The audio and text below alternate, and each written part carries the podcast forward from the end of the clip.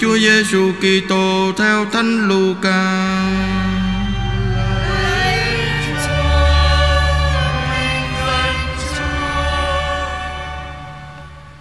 Khi ấy Đức Giêsu dừng lại ở một chỗ đất bằng. Nơi đây có đông đảo dân chúng tìm đến với người. Đức Giêsu ngước mắt lên nhìn các môn đệ và nói: Phúc cho anh em là những kẻ nghèo khó, vì nước Thiên Chúa là của anh em. Phúc cho anh em là những kẻ bây giờ đang đói, vì Thiên Chúa sẽ cho anh em được no lòng. Phúc cho anh em là những kẻ bây giờ đang phải khóc, vì anh em sẽ được vui cười. Phúc cho anh em khi vì con người mà bị người ta oán ghét, khai trừ, sỉ vả và bị xóa tên như đồ xấu xa. Ngày đó anh em hãy vui mừng nhảy múa, vì này đây phần thưởng dành cho anh em ở trên trời thật lớn lao. Bởi lẽ các ngôn sứ cũng đã từng bị cha ông họ đối xử như thế. Nhưng khốn cho các ngươi là những kẻ giàu có, vì các ngươi đã được phần an ủi của mình rồi. Khốn cho các ngươi hỡi những kẻ bây giờ đang được no nê, vì các ngươi sẽ phải đói. Khốn cho các ngươi hỡi những kẻ bây giờ đang được vui cười, vì các ngươi sẽ phải sầu khổ khóc than. Khốn cho các ngươi khi được mọi người ca tụng, vì các ngôn sứ giả cũng đã từng được cha ông họ đối xử như thế. Đó là lời Chúa.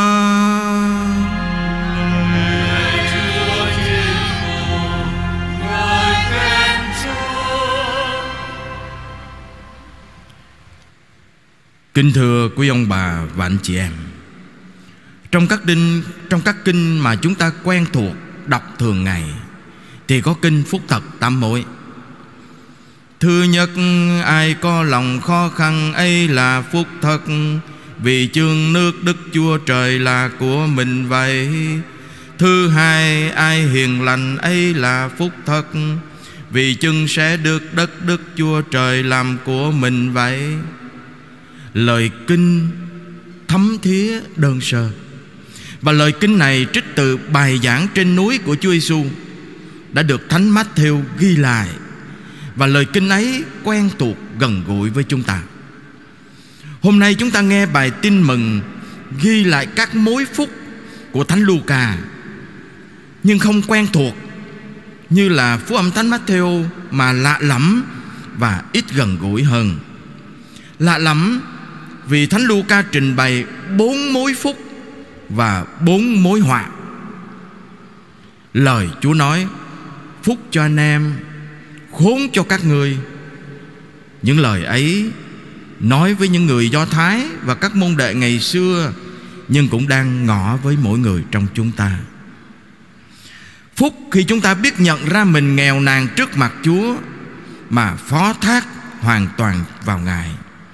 Vô phúc cho chúng ta khi chúng ta chỉ biết bám víu vào của cải trần thế và những thực thực tại của trần thế này mà quên mất đi Thiên Chúa mới là kho báu chúng ta kiếm tìm. Phúc cho chúng ta khi chúng ta biết đói khát sự công chính, khao khát nên thánh, ước muốn sống tốt lành. Vô phúc cho chúng ta khi chúng ta chỉ dừng lại ở sự no thỏa trần thế mà quên mất chúng ta cần lương thực thiêng liêng. Phúc cho chúng ta khi biết khóc than những lỗi lầm đã qua và cậy dựa vào lòng Chúa xót thương. Vô phúc cho chúng ta khi chỉ tìm nguồn vui trong danh lạc thú mà khép lòng mình lại trước những nỗi khốn khổ của người khác. Phúc khi chúng ta biết đón nhận mọi biến cố đời mình vì danh Chúa với ước mong sẽ được vinh hiển đời sau. Vô phúc khi chúng ta giành lấy quyền của Thiên Chúa và sống như không có Chúa trong cuộc đời. Những mối họa và mối phúc ấy vẫn mời gọi mỗi người trong chúng ta mỗi ngày. Sống đẹp lòng Chúa là có phúc. Nếu chúng ta sống như không có Chúa trong cuộc đời thì vô phúc cho chúng ta. Thưa anh chị em, chắc hẳn anh chị em cũng đọc báo chí những ngày qua, có nói về một câu chuyện một người con năm mươi sáu tuổi đánh đập mẹ già bảy mươi chín tuổi. Nói với mẹ bằng những ngôn từ mày tao, rồi lấy rác đổ lên trên đầu mẹ, rồi dùng tay đánh mình, đánh mẹ mình, mẹ ruột mình, người mẹ đã sinh nặng đẻ đau, đã nuôi dưỡng mình khôn lớn, mà đối xử với mẹ như vậy. Giờ người con ấy có hối hận cũng muộn màng. Thưa anh chị em, chúng ta cũng có thể thấy được những cảnh ấy trong cuộc đời, và có khi ngay trong chính gia đình chúng ta, ngay trong chính bản thân chúng ta. Nếu chúng ta không sống theo luật Chúa, thì lúc ấy lời Chúa nói trong bài tin mừng cũng đang ngỏ với mỗi người trong chúng ta: vô phúc cho các người. Xin kể cho quý ông bà anh chị em nghe một câu chuyện, một câu chuyện rất thường trong đời, trong gia đình. Câu chuyện của một người con hiếu thảo đối với cha mẹ mình, để nói với chúng ta hiếu thảo đối với Thiên Chúa và sống vẹn tình vẹn nghĩa đối với nhau. Câu chuyện như sau: ngày còn nhỏ, gia đình tôi rất đông vui. Ngoài ông bà nội và cha mẹ, gia đình còn có tám anh chị em và người giúp việc. Đó là gia đình giàu có, có người giúp việc. Nhà không thiếu người, nhưng việc chăm nom, săn sóc bà nội là việc cha tôi tự tay làm. Ngoài chín mươi tuổi, bà nội bị lẫn, mắt mờ, chân tay yếu, nhưng không lúc nào nội chịu nằm yên. Hễ nghe thấy tiếng cha tôi là nội tíu tít: "Con, cho mẹ về quê thăm nhà con." Bao giờ cha tôi cũng chỉ chờ câu ấy để đon đả nói với mẹ vui vẻ: "Thưa mẹ, vâng." Rồi cha cúi sát xuống phản, bế nội lên, gọi lớn: "Xe đâu? Đưa nội về quê." Sau ít phút lạch cạch, cha vợ đặt nội vào xe lăn, đẩy ra sân, đẩy vào nhà. Loanh quanh một hồi, rồi cha reo to: "Đến quê rồi mẹ ơi, chú hai đâu, ra đón mẹ này." Cha tôi lại đặt nội vào phản, mà nội vẫn nằm, rồi mở quạt. Chẳng nhận ra, nội ngó nghiêng ra chiều thích thú, rồi nói với con: "Ngày xưa mẹ vẫn ngồi đây hóng gió đấy, gió quê mình mát quá." Được một lát, nội lại giục: "Thôi chơi lâu rồi con, cho mẹ về nhà để trong nhà con." Thế là cha tôi lại vờ gọi xe, lại loanh quanh đưa nội về, lại đặt vào phản, rồi vặn nhỏ quạt lại. Nội cũng không biết, không nhận ra. Rồi nội nói: "Trời thành phố nóng quá, chẳng bù lại với gió quê mình." Cứ vậy, có ngày đến vài lần, nội đòi về quê rồi về trong nhà.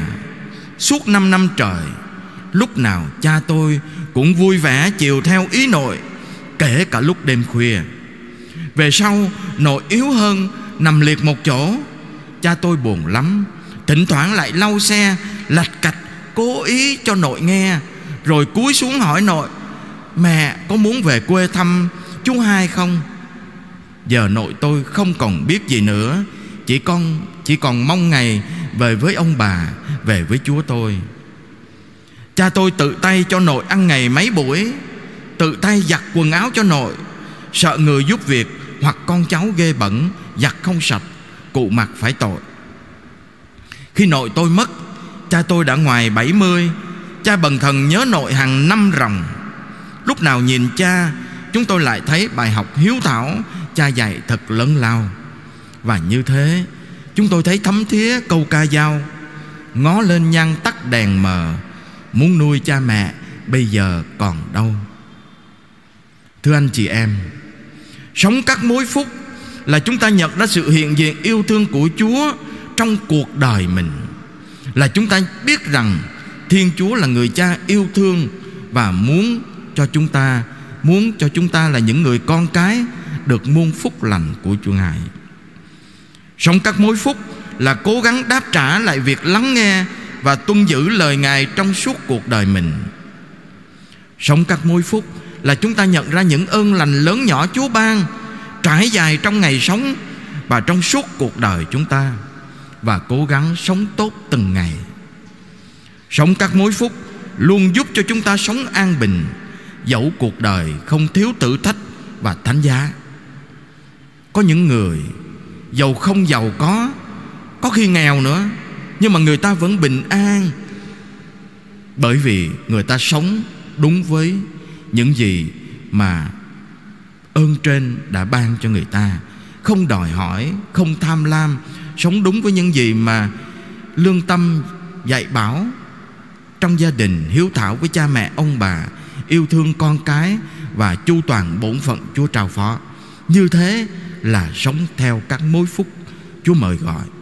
Ngược lại, nếu chúng ta chỉ sống ích kỷ, chỉ nghĩ đến mình, chỉ chạy theo những thực tại của cải trần thế mà quên đi mất tình nghĩa trong gia đình, quên đi mất bổn phận của chúng ta phải có đối với nhau, đối với cha mẹ ông bà, thì lúc ấy thật vô phúc cho chúng ta.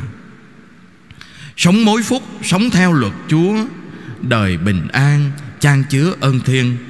Trong gia đình sống thảo hiền, yêu thương cha mẹ, anh em một lòng.